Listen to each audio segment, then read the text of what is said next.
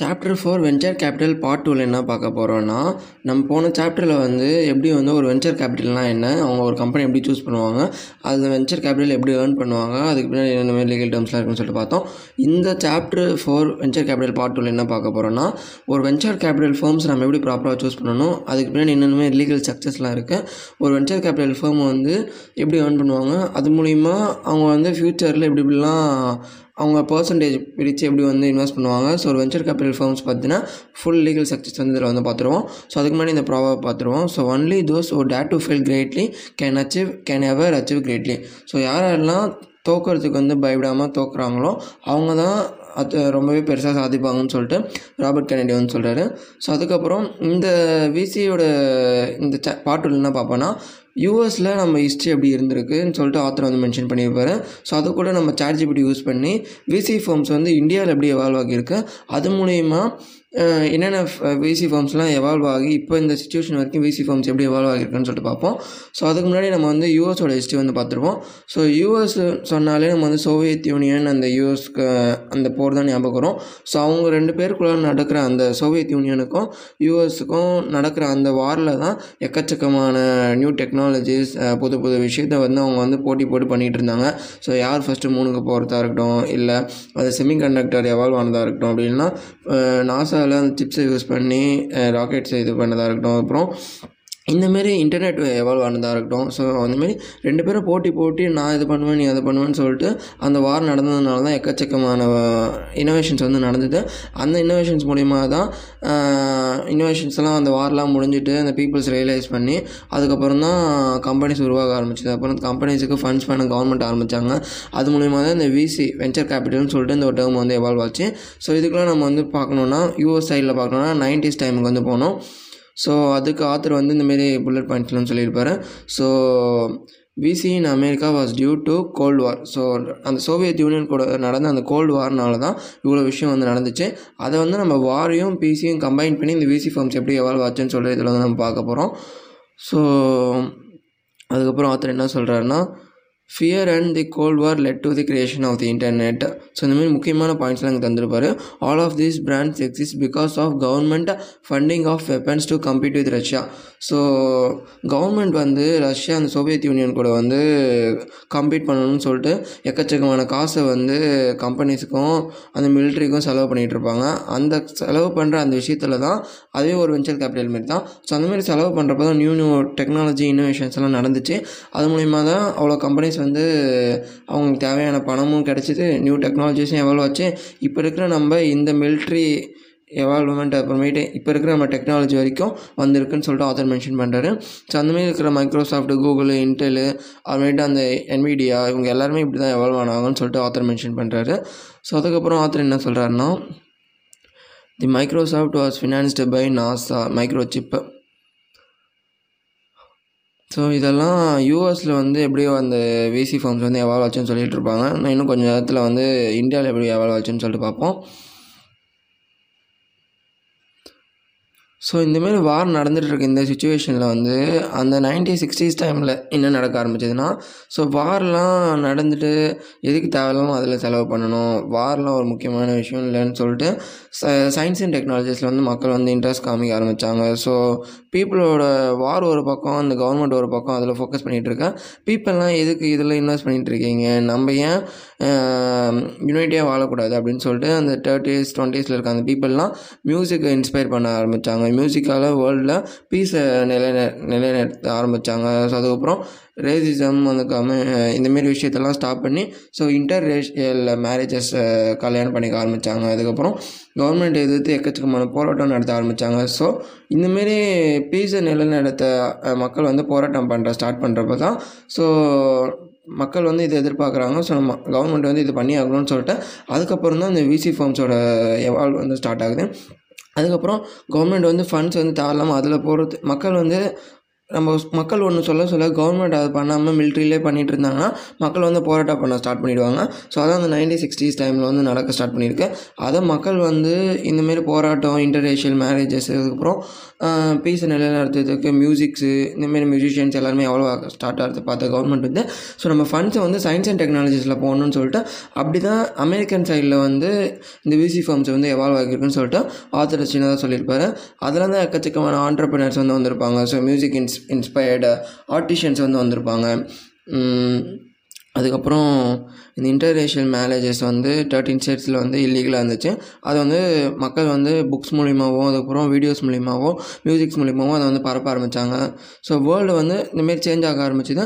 அந்த சேஞ்ச் ஆகிற வேர்ல்டில் தான் இந்த சிலிக்கான் வேலியாக இருக்கணும், அதுக்கப்புறம் நியூ அந்த மூணில் போய் லேண்ட் ஆகிறதா இருக்கட்டும், அப்புறமேட்டு நியூ சயின்டிஃபிக் இன்னோவேஷன்ஸ் வந்து கம்பெனிஸ் வந்து மேக் பண்ணுறதா இருக்கட்டும், அதை மேக் பண்ணி ஒரு பிஸ்னஸ் பிளானாக ரெடி பண்ணி மக்கள்கிட்ட அந்த ப்ராடக்ட்டை கொண்டு போய் சேர்க்குறதா இருக்கட்டும், இந்தமாரி ஒரு நியூ விதமான ரிஃபார்ம்ஸ் வந்து அந்தமாரி டைமில் வந்து நடந்துச்சுன்னு சொல்லிட்டு யூஎஸில் வந்து இப்படி தான் விசி ஃபார்ம்ஸ் வந்து எவால்வ் ஆச்சுன்னு சொல்லிட்டு ஆத்தர் மென்ஷன் பண்ணி முடிக்கிறாரு. அப்படியே இப்போ நம்ம வார் எப்படி நடந்துச்சு, பீஸ் எப்படி நிலைநிறுத்தினாங்க, அது ரெண்டுத்தையும் சேர்த்து இப்போ விசி ஃபார்ம்ஸ் வந்து பார்ப்போம். ஸோ செமிகண்டக்டர் சிப்ஸ்லாம் இப்போ நம்மளுக்கு வந்து ட்ரெண்டில் இருந்தாலும் அப்போலேருந்து அது வந்து செமிகண்டக்டர் சிப்ஸ் வந்து அப்போயே சைனா, இந்தியா, அப்புறமேட்டு நம்ம அமெரிக்கன் இதெல்லாம் அது வந்து உருவாக்க ஆரம்பிச்சிட்டாங்க. ஸோ அந்த செமிகண்டக்டர் சிப்ஸ் தான் எல்லா உருவாக்குற எல்லா எலக்ட்ரானிக் இன்ஸ்ட்ருமெண்ட்ஸ்லேயும் பொறுத்தணுமேன்னு சொல்லிட்டு அதோட எவால்வ்மெண்ட் வந்து ஸ்டார்ட் ஆக ஆரம்பிச்சது. அதுக்கப்புறம் அப்படியே நம்ம வந்து சிலிக்கான் வேலிக்கிட்ட வருவோம். ஸோ இதெல்லாம் பண்ண கம்பெனிஸ் வந்து வெஞ்சர் கேபிட்டல்ஸ்லாம் இதெல்லாம் ரைஸ் பண்ண சிலிக்கான் வேலி வந்து எவால்வ் ஆச்சு. அதில் சில கம்பெனிஸில் ஒரு கம்பெனியில் எல்லா ஃபவுண்டர்ஸும் சேர்ந்து ஒரு உருவாக்குற ப்ராடக்ட் வந்து ஃபேமஸ் ஆக ஆரம்பிச்சிது. ஸோ அதை பார்த்து வந்து பர்சன்ஸ் வந்து அதுலேருந்து ஃபவுண்டர்ஸ் யாராவது வெளியில் போனாங்கன்னா, ஸோ ஆத்தர் என்ன மென்ஷன் பண்ணுறாருன்னா, ஒரு கம்பெனி ஒரு ஃபவுண்டர் வந்து ஸ்டார்ட் பண்ணுறாருன்னா அந்த ஃபவுண்டர் இருக்கிற வரைக்கும் அந்த கம்பெனி வந்து நல்ல வேல்யூவேஷனோடு போயிட்டுருக்கோம். அந்த ஃபவுண்டர் எப்போ அந்த கம்பெனி விட்டு வெளியில் போகிறாரோ அந்த கம்பெனி வந்து அதோட டவுன் நோக்கி போக ஆரம்பிச்சிடும் சொல்லிட்டு ஆத்தர் மென்ஷன் பண்ணுறாரு. ஏன்னா அந்த ஃபவுண்டருக்கு மட்டும் தான் ஒரு கிரேட் விஷனும் இல்லை, இந்த கம்பெனியை நம்ம இதுக்காக தான் ஸ்டார்ட் பண்ணுறோன்னு சொல்லிட்டு அந்த விஷனை நோக்கி கொண்டு போவார். அந்த ஃபவுண்டர் எப்போ வெளியில் போகிறாரோ அந்த கம்பெனியில் இருக்கிற போர்ட் ஆஃப் டைரக்டர்ஸ், மீதி பர்சன்ஸ் எல்லாருமே மணி மோட்டிவாக, பொலிட்டிக்கல் மோட்டிவாக போயிடுறதுனால அந்த கம்பெனியோட வேல்யூவேஷன் வந்து கம்மியாகிடும். ஸோ அந்த கம்பெனி வந்து லாங் டேர்மில் சஸ்டெயின் ஆகாதுன்னு சொல்லிட்டு ஆத்தர் மென்ஷன் பண்ணுறாரு. ஸோ இதுக்கு வந்து பேபால், அப்புறமேட்டு இந்த கம்பெனியை ஃபவுண்ட் பண்ண இந்த பர்சன்ஸ் எல்லாம் தனித்தனியாக வெளியில் போயிட்டு அவங்கவுங்க தனித்தனி கம்பெனி வந்து ஸ்டார்ட் பண்ண ஆரம்பிச்சிட்டாங்க.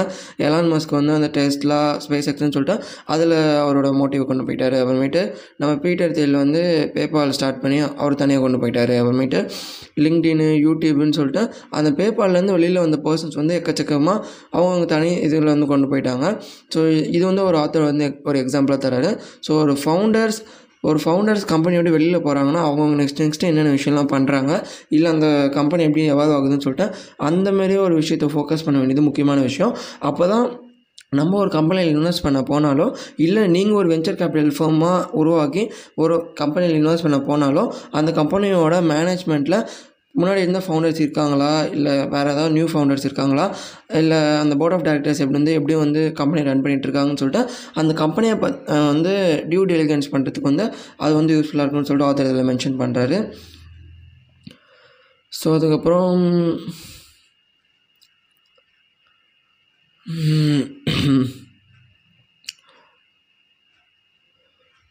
ஒரு விசி ஃபேர்மை வந்து நம்ம வந்து எப்படி டார்கெட் பண்ணணும், நீங்கள் வந்து ஒரு ஸ்டார்ட் அப் ஸ்டார்ட் பண்ணி அந்த ஸ்டார்ட் அப்புக்கு தேவையான அந்த ஸ்டார்ட் அப்புக்கு தேவையான ஒரு விசி ஃபேர்மை எப்படி பிடிக்கணும்னு பார்க்குறதுக்கு முன்னாடி இந்தியன் ஹிஸ்ட்ரி வந்து பார்த்துடலாம். இது சொல்ல மாட்டேன். ஸோ இந்தியாவில் அந்த 1980 டைமில் தான் அந்த விசி ஃபேர்ம்ஸ் வந்து எவால்வ் ஆக ஆரம்பிச்சிருக்கு. ஸோ அதுக்கு முன்னாடி வரைக்குமே அந்த ஸ்டார்ட் அப்ஸ், அந்த ஏர்லி ஸ்டேஜ் கம்பெனிஸில் வந்து அவ்வளோ இன்வெஸ்ட் பண்ணாமல் தான் இருந்தாங்க. அதுக்கப்புறம் some of the early venture capital ஃபார்ம்ஸ்னால் நம்ம ஐசிஐசிஐ வெஞ்சர் சொல்லலாம், யூடிஐ வெஞ்சர் ஃபண்ட் சொல்லலாம், IL and FS venture corporation, இவங்களாம் நம்ம வந்து சொல்லலாம். ஸோ அந்த 1990s டைமில் தான் டெக்னாலஜி செக்டார் பூம் ஆக ஆரம்பித்ததுனால எக்கச்சக்கமான அந்த ஃபாரின் இந்தியா டெக்னாலஜி விசி ஃபார்ம்ஸ்லாம் வந்து இந்தியாவில் வந்து ஃபண்ட் பண்ண ஆரம்பித்தாங்க. அதில் தான் Sequoia capital India, Nexus venture partners, Accel பார்ட்னர்ஸ்னு சொல்லிட்டு இவங்கெல்லாம் டெக்னாலஜி ஸ்டார்ட் அப்ஸுக்கு வந்து அதிகமாக இம்பார்ட்டன்ஸ் கொடுக்க ஆரம்பித்தாங்க. ஸோ ஏர்லியாக 2000 டைம்ஸில் தான் அந்த வெஞ்சர் கேபிட்டல் ஃபார்ம்ஸில் வந்து சிக்னிஃபிகண்ட்டாக க்ரோத் ஆக ஆரம்பிச்சுது. ஸோ 2010 அந்த வர டைம்லலாம் ஸோ நம்ம வந்து ஒரு ஸ்டார்ட் அப் எக்கோ சிஸ்டம் வந்து பில்ட் பண்ண ஸ்டார்ட் பண்ணிட்டோம். ஒரு ஸ்டார்ட் அப் எக்கோ சிஸ்டம் வந்து ஒரு பேலன்ஸ் லெவலில் கொண்டு வந்துட்டோம். ஸோ இப்போ நம்ம பார்த்தோன்னா இந்த வெஞ்சர் கேபிட்டல்ஸ் இண்டஸ்ட்ரி வந்து இந்தியாவில் வந்து அந்த ஹெல்த் கேர், டெக்னாலஜி, கன்சூமர் கூட்ஸில் ப்ராப்பராக இன்வெஸ்ட் பண்ணி அதை வந்து கொண்டு போயிட்டுருக்காங்க. ஸோ அதுக்கப்புறம் நம்ம ஃபஸ்ட்டு வெஞ்சர் கேபிட்டல்ஸ் ஃபர்ம் இந்தியான்னு பார்த்தோன்னா Gujarat venture finance limited. So which was setup in 1986.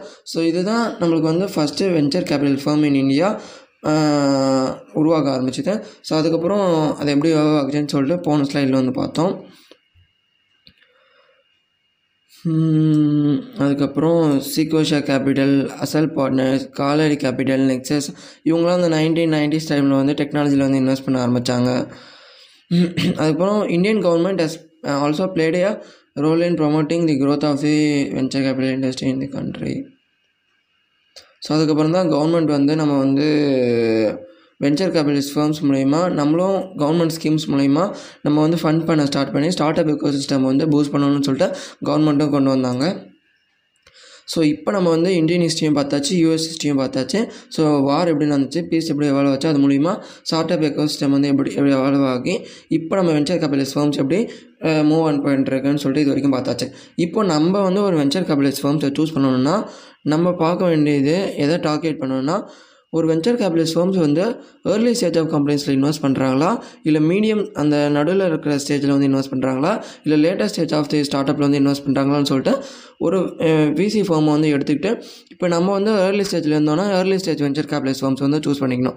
So நம்ம வந்து இப்போ மீடியம் ஸ்டேஜில் இருந்தோம்னா மீடியம் ஸ்டேஜ் வெஞ்சர் கேபிட்டலிஸ்ட் எதெல்லாம் இன்வெஸ்ட் பண்ணுறாங்களோ அந்த விசி ஃபார்மை வந்து நம்ம வந்து டார்கெட் பண்ணணும்.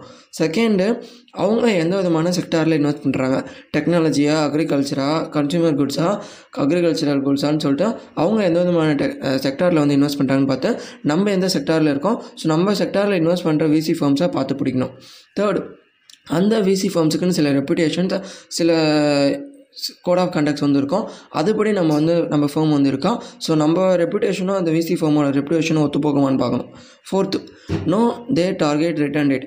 ஸோ அவங்க வந்து 3 வருஷத்தில் ரிட்டர்ன் எதிர்பார்க்குறாங்களா, 5 வருஷத்தில் ரிட்டர்ன் எதிர்பார்க்குறாங்களா, எவ்வளோ லாங் டேர்மில் ஷார்ட் டேர்மில் இன்வெஸ்ட் பண்ணுவாங்களான்னு சொல்லிட்டு அந்த விஷயத்தை பார்த்து நம்ம கம்பெனிக்கு அது ஒத்து போகுமா பார்க்காதான்னு சொல்லிட்டு அதை பார்க்கணும்.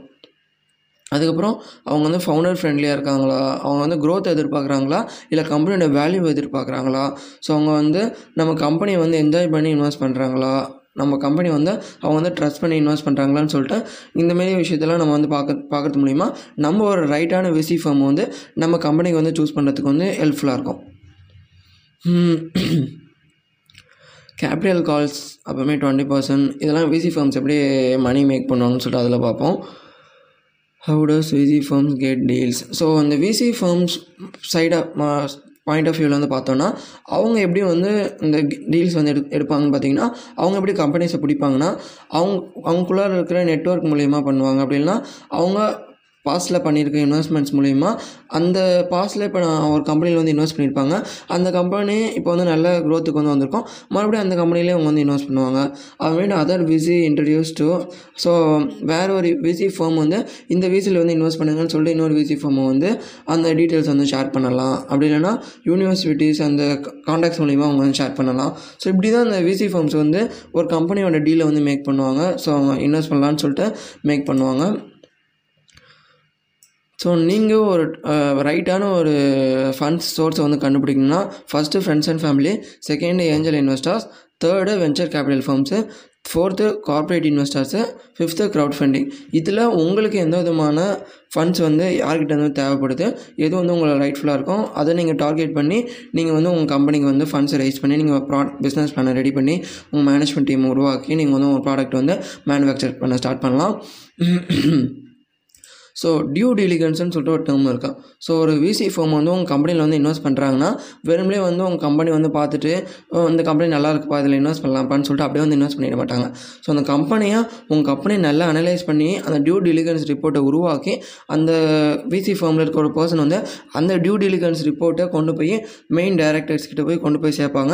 அவங்க மெயின் பர்சன்ஸ் தான் இதெல்லாம் பார்த்துட்டு அந்த டியூ டெலிகன்ஸ் ரிப்போர்ட்டெல்லாம் பார்த்துட்டு இந்த கம்பெனியில் இன்வெஸ்ட் பண்ணலாமா வேணாமான்னு சொல்லிட்டு அவங்க வந்து டிசிஷன் எடுப்பாங்க. அந்த மாதிரி இருக்கிற அந்த டியூ டிலிஜென்ஸ் ரிப்போர்ட்டை எப்படி நம்ம வந்து உருவாக்குறது அதுதான் இப்போ வந்து நம்ம பார்க்க போகிறோம். ஃபர்ஸ்ட்டு நீங்கள் உங்களோட பிஸ்னஸ் பிளானை வந்து ரிவ்யூ பண்ணி ப்ராப்பராக இருந்துக்கோங்க. செகண்ட் வந்து உங்களுக்கு எவ்வளோ ஃபினான்ஷியல் இது வந்து தேவைப்படுது, உங்களோட ஃபினான்ஷியல் ஸ்டேட்மெண்ட்ஸு, அதுமாரி இன்கம் ஸ்டேட்மெண்ட்டு, பேலன்ஸ் ஷீட் இதெல்லாம் ப்ராப்பராக வச்சுக்கோங்க. தேர்டு, அந்த கண்டக்டிங் மார்க்கெட் ரிசர்ச்சு. ஸோ உங்களுக்கு தேவையான அந்த ஸ்டார்ட் அப் ஆப்பர்ச்சுனிட்டி, அப்புறமேட்டு அந்த அந்த ஆர்என்டி டெவலப்மெண்ட்டு, அப்புறமேட்டு அந்த மார்க்கெட் ட்ரெண்ட்ஸு, கஸ்டமர் செக்மெண்ட்ஸு இதெல்லாம் ப்ராப்பராக வச்சுக்கோங்க. Checking reference. The investor may check references to verify the startup claims and get a sense of the companies reputation. So உங்களோட references அப்படிலாம் இருக்குன்னு சொல்லிட்டு பிசி ஃபார்ம் வந்து உங்களை வந்து செக் பண்ணுவாங்க.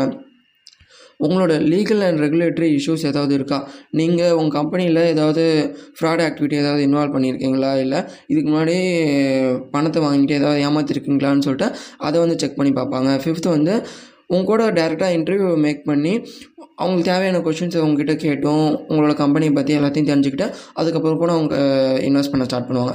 ஸோ இப்படிலாம் தான் ஒரு விசி ஃபார்ம் வந்து ஒரு டியூ டிலிஜென்ஸ் ரிப்போர்ட் வந்து மேக் பண்ணி அவங்க வந்து உங்கள் கம்பெனியில் இன்வெஸ்ட் பண்ணலாமா வேணாமான்னு சொல்லிட்டு ஒரு டிசிஷனுக்கு வந்து ஃபைனல் டிசிஷனுக்கு வந்து கொண்டு வருவாங்க. ஸோ அதை வந்து நீங்கள் ஞாபகம் வச்சுக்கோங்க. ஸோ நீங்கள் ஒரு டியூ டிலிஜென்ஸ் ரிப்போர்ட்டை கொண்டு வரணும்னா உங்கள் மேனேஜ்மெண்ட் டீமை வந்து ஸ்ட்ராங்காக வச்சுக்கோங்க. எந்த விதமான லீகல் அண்ட் ஃப்ராட் ஆக்டிவிட்டீஸ்லையும் இன்வால்வ் ஆகாமல் பார்த்துக்கோங்க. ஸோ உங்கள் டோட்டல் அட்ரஸபிள் மார்க்கெட், ஸோ உங்களோட செக்டர் டோட்டல் அட்ரஸபிள் மார்க்கெட் வந்து நம்ம சாப்டர் 1லேயே பார்த்துருப்போம். ஸோ நீங்கள் மேக் பண்ணுற அந்த ப்ராடக்ட் வந்து ஃப்யூச்சரில் எவால்வ் ஆகிற அளவுக்கு ரொம்ப ஹை வேல்யூ போகிற அளவுக்கு வச்சுக்கோங்க. அதுக்கப்புறம் ஸ்ட்ராங் சிண்டிகேட்டோட வச்சுக்கோங்க. எந்த விதமான ஒரு பிஸ்னஸ் டிஸ்டர்ப்டிவ் பிஸ்னஸ் மாடல்ஸும் இல்லாமல் ஒரு ஸ்ட்ராங் பிஸ்னஸ் மாடல் வச்சுக்கிட்டு ஒரு ஸ்ட்ராங் மேனேஜ்மெண்ட் டீம் வச்சுருந்தாலே, அதை ப்ரெசென்ட் பண்ணுற உங்களுக்கு ஸ்கில் இருந்தாலே அந்த விசி ஃபார்ம்ஸ் வந்து உங்களுக்கு இன்வெஸ்ட் பண்ணுறதுக்கு ஹை சான்சஸ் வந்து இருக்குது. ஸோ இதுதான் ஒரு விசி ஃபார்ம் வந்து இப்படி வந்து உங்கள் ஃபார்ம்ஸை வந்து உங்கள் கம்பெனி வந்து டியூ டிலிகேட் பண்ணுவாங்க. ஒரு விசி ஃபார்ம் வந்து எப்படிலாம் ஃபங்க்ஷன் ஆகுன்னு சொல்லிட்டு நம்ம வந்து பார்த்தாச்சு. ஸோ அதுக்கப்புறம் இப்போ செக்யூரிட்டி ஸ்ட்ரக்சர்ஸ் கிட்டே வந்து வருவோம். எக்கச்சக்கமான டைப் ஆஃப் ஷேர்ஸ் வந்து நம்ம வந்து இருக்குது. அதில் டைப்ஸ் ஆஃப் ஷேர்ஸ் பார்த்தோன்னா common shares, preferred shares, non voting shares, redeemable shares, dual class shares, treasury shares. இதில் மோஸ்ட்டாக காமனாக பார்த்தோன்னா காமன் ஷேர்ஸு அண்டு ப்ரிஃபர்ட் ஷேர்ஸ்ன்னு சொல்லுவோம். காமன் ஷேர்ஸ்னால் நம்ம ஒரு கம்பெனியில் காமனாக வாங்குகிற ஷேர்ஸு. ஸோ அந்த காமன் ஷேர்ஸுக்கு காமனாக எல்லா ஓட்டரிங் ரைட்ஸும் வந்துடும். காமனாக இந்த டிவிடெண்ட்ஸ் எல்லாமே போர்ட் ஆஃப் டைரக்டர்ஸ் டிசைட் பண்ணாங்கன்னா அந்த டிவிடெண்ட்ஸ் எல்லாமே வந்துடும். ஸோ அதுக்கப்புறமேட்டு இந்த காமனாக ஓட்டிங் ரைட்ஸ் இது எல்லாமே வரது எல்லாமே காமன் ஷேர்ஸ். ப்ரிஃபர்ட் ஷேர்ஸ்னால் உங்களுக்கு ப்ரிஃபர்டாக இப்போ ஒரு கம்பெனியில் ஒரு ப்ராஃபிட்டை ஷேர் பண்ணுறாங்கன்னா ப்ரிஃபர்ட் ஷேர் ஹோல்டர்ஸுக்கு ஃபஸ்ட்டு வந்து அந்த டிவிடெண்ட்ஸ்லாம் தந்துடுவாங்க. ஸோ அவங்களுக்கு எக்ஸ்ட்ரா அந்த ரைட்ஸ்லாம் அவங்களுக்கு வந்து இருக்கும். ஸோ அதான் ப்ரிஃபர்ட் ஷேர்ஸ். இதான் ப்ரிஃபர்ட் ஷேர்ஸுக்கும் காமன் ஷேர்ஸுக்கும் இருக்கிற டிஃப்ரென்ஸு. ஸோ காமன் ஷேர்ஸுக்கு வந்து அந்த ஓட்டிங் ரைட்ஸ் அதிகமாக இருந்தாலும் ப்ரிஃபர்ட் ஷேர் ஹோல்டர்ஸுக்கு வந்து ஒரு கம்பெனியில் அந்த ஷேர்ஸை வந்து லிக்விடிட்டியாக மாற்றுறப்போ அவங்களுக்கு வந்து அதிக ரைட்ஸ் வந்து இருக்கும். ஸோ அதுக்கப்புறம் வேறு ஏதாவது ஒரு டிவிடெண்ட்ஸோ இல்லை வேறு ஏதாவது ஒரு புதிய விஷயத்தை வந்து கொண்டு வராங்கன்னா அவங்களுக்கு அதிக ரைட்ஸ் வந்து தருவாங்க. ஸோ தான் காமன் ஷேர்ஸுக்கும் ப்ரிஃபர்ட் ஷேர்ஸுக்கும். ஸோ ப்ரிஃபர்ட் ஷேர் ஹோல்டர்ஸ் வந்து அவங்க என்ன காமன் ஷேர் ஹோல்டர்ஸாக மாற்றத்துக்கு அவங்களுக்கு அந்த ஆப்ஷனும் வந்து அவங்களுக்கு இருக்கும். ஸோ இதான் காமன் ஷேர் ஹோல்டர்ஸுக்கும் ப்ரிஃபர்ட் ஷேர் ஹோல்டர்ஸுக்கும் இருக்கிற டிஃப்ரென்ஸ். ஸோ இன்னும் எக்கச்சக்கமான ஷேர் டைப்ஸ்லாம் இருக்குது. ஸோ ட்ரெஷரி ஷேர்ஸ்னால் so treasury shares are shares that company has issued and then bought back. The shares are held by the company can be. அதான் ஒரு கம்பெனி ஷேர்ஸ் வந்து முன்னாடி விற்றுட்டு அது வந்து மறுபடியும் வாங்குறதுக்கான அந்த கம்பெனிக்கு வந்து அந்த ரைட்ஸ் வந்து இருக்கும். So non voting rights. So voting ரைட்ஸே இல்லாமல் சில ஷேர்ஸ் வந்து இருக்குது. ஸோ இது எல்லாமே சில டைப்ஸ் ஆஃப் ஷேர்ஸு. அதில் மோஸ்ட்டாக காமனாக பார்த்தோன்னா காமன் அண்ட் ப்ரிஃபர்ட் ஷேர்ஸ் தான் சொல்லுவோம். ஸோ இப்போ வந்து நம்ம டைப்ஸ் ஆஃப் ஷேர்ஸ் பார்த்தாச்சா. இதில் நீங்கள் ஒரு விசி ஃபார்மாக இருந்தீங்கன்னா ஒரு கம்பெனியில் உங்களுக்கு வந்து காமன் ஷேர்ஸ் வேணுமா, இல்லை ப்ரிஃபர்ட் ஷேர்ஸ் வேணுமா, இல்லை உங்களுக்கு அந்த 2% அந்த மேனேஜ்மெண்ட் ஃபீ மட்டும் போதுமா, இல்லை அந்த ஆனுவல் இன்சென்டிவ் ஃபீஸ் வேணுமான்னு சொல்லிட்டு நீங்கள் ஒரு விசி ஃபார்மாக இருந்தீங்கன்னா ஒரு கம்பெனியில் எப்படி நீங்கள் ரிட்டர்ன் எதிர்பார்ப்பீங்களோ அதுக்கு வந்து இந்தமாரி செக்யூரிட்டிஸ்லாம் தெரிஞ்சிருக்கிறது ஒரு முக்கியமான விஷயம். நீங்கள் ஒரு கம்பெனி பாயிண்ட் ஆஃப் வியூ வந்து பார்த்தீங்கன்னா நீங்கள் ஒரு விசி ஃபார்முக்கு ஷேர்ஸாக நீங்கள் இஷ்யூ பண்ண போகிறீங்களா, இல்லை மேனேஜ்மெண்ட் ஃபீ வந்து கட்டிக்கிறீங்களா, இல்லை நீங்கள் இன்சென்டிவ்ஸ் பே பண்ணிக்கிறீங்களான்னு சொல்லிட்டு அதெல்லாம் தெரிஞ்சுக்கிறதுக்கு வந்து இந்த செக்யூரிட்டிஸ்லாம் பற்றி தெரிஞ்சுக்கிறது ரொம்பவே ஒரு முக்கியமான விஷயம். அப்புறமேட்டு கன்வெர்ட்டபிள் ப்ரிஃபர்ட்னா நீங்கள் உங்கள் ப்ரிஃபர்ட் ஷேர்ஸை வந்து காமன் ஷேர்ஸாக வந்து கன்வெர்ட் பண்ணிக்கலாம். அதான் கன்வெர்ட்டபிள் ப்ரிஃபர்ட்னு சொல்லுவாங்க. அடுத்து ஒரு முக்கியமான டாபிக் பார்ப்போம். So down round up round. So down round up ரவுண்ட்னா சிம்பிளாக சொல்லணும்னா நீங்கள் ஒரு கம்பெனி ரன் பண்ணிகிட்ருக்கீங்க. அந்த கம்பெனியோட வேல்யூ வந்து 100 ரூபா. நீங்கள் தான் அந்த கம்பெனியோட ஒரு ஆண்ட்ரப்பனர். ஸோ உங்ககிட்ட வந்து ஒரு 10% இருக்குன்னு வச்சுக்கோங்க. ஸோ 100 ரூபாயில் 10%னா 10 ரூபா உங்ககிட்ட வந்து ஷேர்ஸ் இருக்குது. மீதி 90 ரூபா வந்து பிசி ஃபார்ம்ஸ் கிட்ட, அப்புறமேட்டு சில ஃப்ரெண்ட்ஸ் கிட்ட வாங்கின பணம், அப்படின்லாம் கவர்மெண்ட் கிட்ட வந்து வாங்கின ஸ்கீம்ஸ் மூலிமா வாங்கின பணம், அப்புறமேட்டு லோன்ஸ்னு சொல்லிட்டு மீதி 90 ரூபா அப்படி இருக்குது. ஸோ 10% உங்ககிட்ட இருக்குது. So 10% of the company rights வந்து உங்ககிட்ட இருக்குது, ஓட்டிங் ரைட்ஸ் உங்ககிட்ட இருக்குது. ஸோ இப்போ டவுன் ரவுண்ட்னா என்னென்னு பார்ப்போம். டவுன் ரவுண்ட்னா நீங்கள் இப்போ வந்து ஃபஸ்ட் ரவுண்டு வந்து ஃபண்ட்ஸ்லாம் சேர்த்து உங்கள் கம்பெனியோட வேல்யூ வந்து 100 ரூபா கொண்டு வந்துட்டீங்க.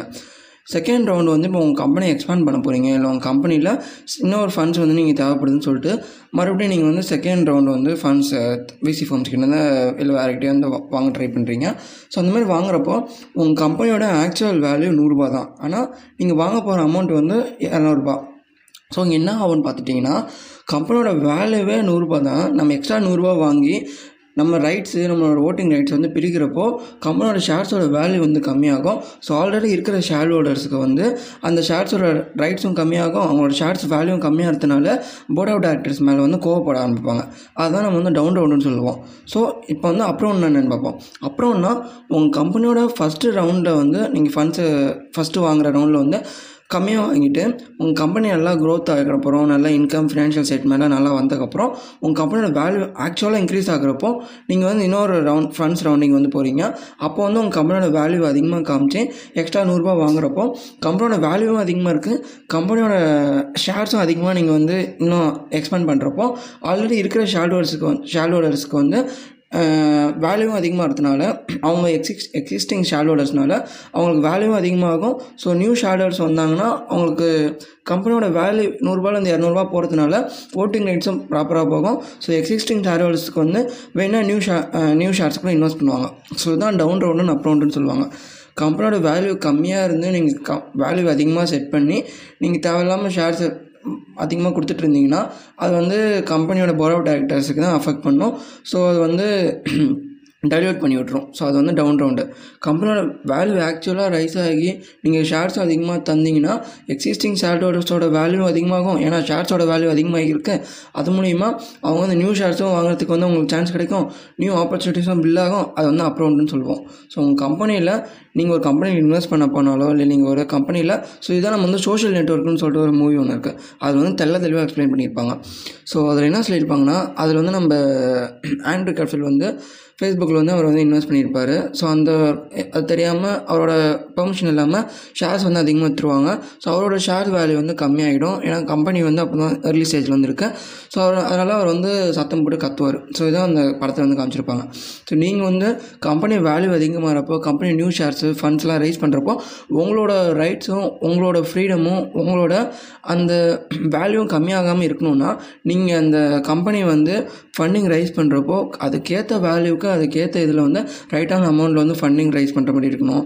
அப்படி இல்லைனா நீங்கள் உங்கள் ஃபினான்ஷியல் ரிசோர்ஸை வச்சு அந்த கம்பெனி புதுசாக ஃபண்டிங் ரைஸ் பண்ணுறப்போ நீங்கள் இன்னொரு ஷேர்ஸ் இன்னும் கொஞ்சம் வாங்கி வச்சுக்கலாம். ஸோ அந்த மாதிரிலாம் விஷயம்லாம் பண்ணுறப்போ உங்களை நீங்கள் இந்தமாரி உங்களது கம்பெனியில் விட்டு துரத்தாமல் இருக்கிறதுக்கு இந்தமாரி விஷயம்லாம் பண்ணி உங்களை வந்து காப்பாற்றிக்கலாம். ஸோ அதனால தான் எக்கச்சக்கமான கம்பெனி ஸ்டார்ட் பண்ணி ஃபவுண்டர்ஸ்லாம் போர்ட் ஆஃப் டைரக்டர்ஸ் ஏமாற்றி அந்த ஃபவுண்டர்ஸ் ரைட்ஸ் எல்லாத்தையும் ஷேர்ஸ் மூலிமா அவங்க வந்து அதிக ரைட்ஸ் வந்து வாங்கி அந்த ஃபவுண்டர் ரைட்ஸ் எல்லாம் வாங்கிட்டு அந்த ஃபவுண்டர் வந்து ஓட்டிங் சிஸ்டம் மூலிமா கொண்டு வந்து அந்த ஃபவுண்டர் வந்து கம்பெனி விட்டு வெளியில் அனுப்பிச்சிடுவாங்க. அதெல்லாம் இந்த டவுன் ரவுண்ட் மூலிமா தான் நடக்குது. ஸோ நீங்கள் ஒரு கம்பெனி வந்து ஃபண்டிங் ரைஸ் பண்ணுறப்போ அந்த டவுன் ரவுண்ட் ஆகாமல் அப் ரவுண்ட் ஆகிற மாதிரி பார்த்துக்கோங்க.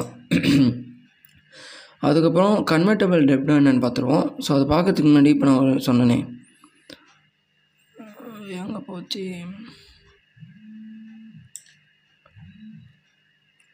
ஸோ நீங்கள் வந்து உங்கள் கம்பெனியில் ஃப்யூச்சர் ரவுண்டிங்கில் வந்து ரவுண்டாக உங்கள் கம்பெனி வந்து உங்கள் ஷேர்ஸ் வந்து வேல்யூ கம்மியாகாமல் இருக்கிறதுக்கு so negotiate for anti dilutional protection. So அந்தமாதிரி ப்ரொடெக்ஷன்லாம் எடுத்துக்கிட்டு ப்ராப்பராக பேசி அந்தமாரி நீங்கள் வந்து ஓனர்ஷிப் வந்து ப்ராப்பராக பேசிக்கோங்க. செகண்ட் வந்து கம்பெனியோட வேல்யூவேஷன் வந்து இன்க்ரீஸ் பண்ணுங்கள். தேர்ட் வந்து ஃப்யூச்சர் ரவுண்ட்ஸில் வந்து நீங்கள் பார்ட்டிசிபேட் பண்ணி நீங்கள் நியூ ஷேர்ஸ் வந்து வாங்கி வச்சுக்கோங்க. ஃபோர்த் வந்து alternative funding financial structures. So நீங்கள் வந்து வேறு ஏதாவது ஃபண்டிங் மூலிமா உங்களுக்கு கிடைக்க முடியும்னா அது மூலிமா பண்ணி வச்சு ஸோ ரிஸ்கெல்லாம் கம்மி பண்ணிக்கலாம். ஸோ இதெல்லாம் சின்ன சின்ன பாயிண்ட்ஸ் தான். ஸோ நீங்கள் கம்பெனியில் எப்பவுமே அப் ரவுண்ட் பண்ண பாருங்கள், டவுன் ரவுண்ட் பண்ணி உங்கள் கம்பெனியோட ஷேர்ஸை வந்து இருக்கிற வேல்யூவை நிறைய பேருக்கு பகிர்ந்தளிச்சு ரைட்ஸ் வந்து கம்மி பண்ணிடாதீங்க. ரைட்ஸ் வந்து எல்லாருக்கும் பகிர்ந்தளிச்சு அந்த ஷேர்ஸோட வேல்யூ வந்து கம்மி பண்ணிடாதீங்கன்னு சொல்ல வரேன். ஸோ இது வந்து early stage of private start அப்ஸ்லாம் ஃபோக்கஸ் பண்ண வேண்டிய முக்கியமான விஷயம். அதுக்கப்புறம் ஸோ இந்த எக்ஸாம்பிள் அப்படியே இருக்கும், என்ன படித்து பார்த்துக்கோங்க. ஆத்தர் அந்த எக்ஸாம்பிள் பாஸ் பண்ணி ஸோ அதுக்கப்புறம் கன்வெர்ட்டபிள் டெப்ட்னா கன்வெர்ட்டபிள்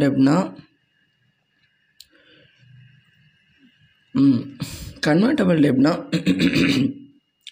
நீங்கள் உங்கள் கம்பெனிக்கு வந்து பணம் தேவைப்படுது, அது வந்து ஷேர்ஸாக கொடுத்து பப்ளிக்கிட்டேயோ இல்லை விசி ஃபார்ம்ஸ்கிட்டேயோ ஷேர்ஸாக கொடுத்து பணம் வாங்காமல் நீங்கள் ஒரு கடனாக வாங்கி ஃப்யூச்சரில் அந்த கடனை தரத்துக்கு பதிலாக அந்த கடன் கூட தெரிஞ்ச இன்ட்ரெஸ்ட்டு ப்ளஸ் அது கூட ஷேர்ஸாக வந்து நீங்கள் ரீபே பண்ணுறது தான் கன்வெர்ட்டபிள் டெப்ட்னு சொல்லுவாங்க.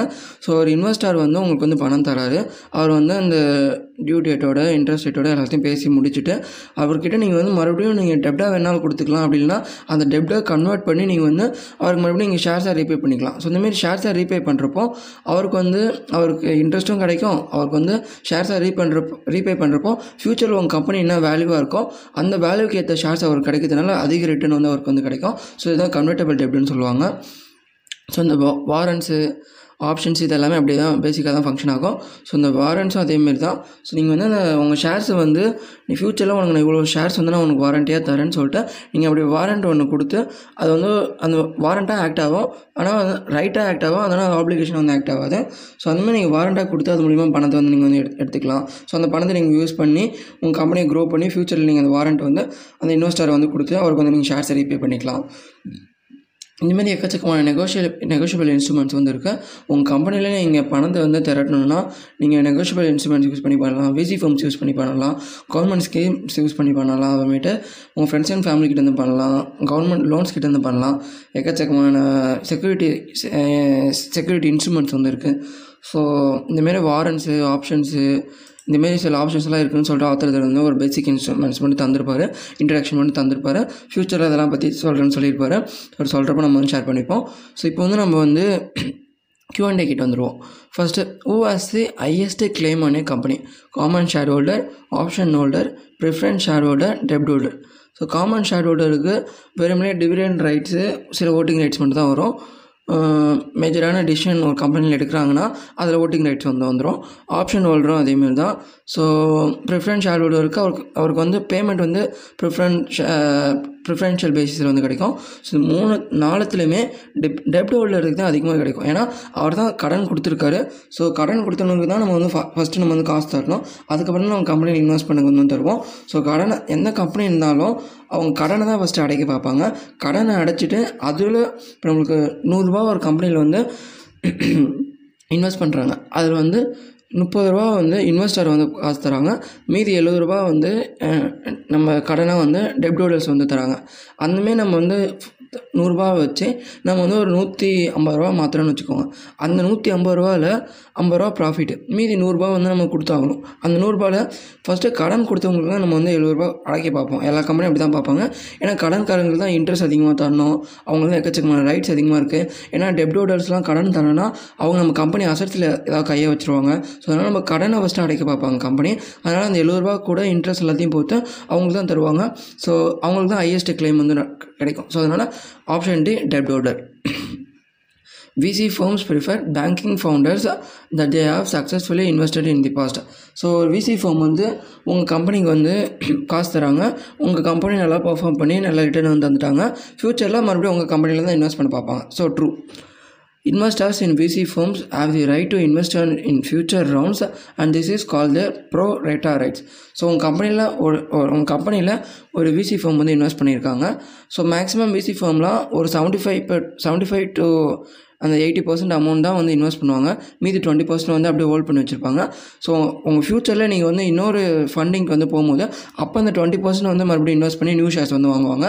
ஸோ அவங்களோட எக்ஸிஸ்டிங் ரைட்ஸ் வந்து டைல்யூட் ஆகாமல் இருக்கிறதுக்கு இந்தமாரி பண்ணுவாங்க. So true.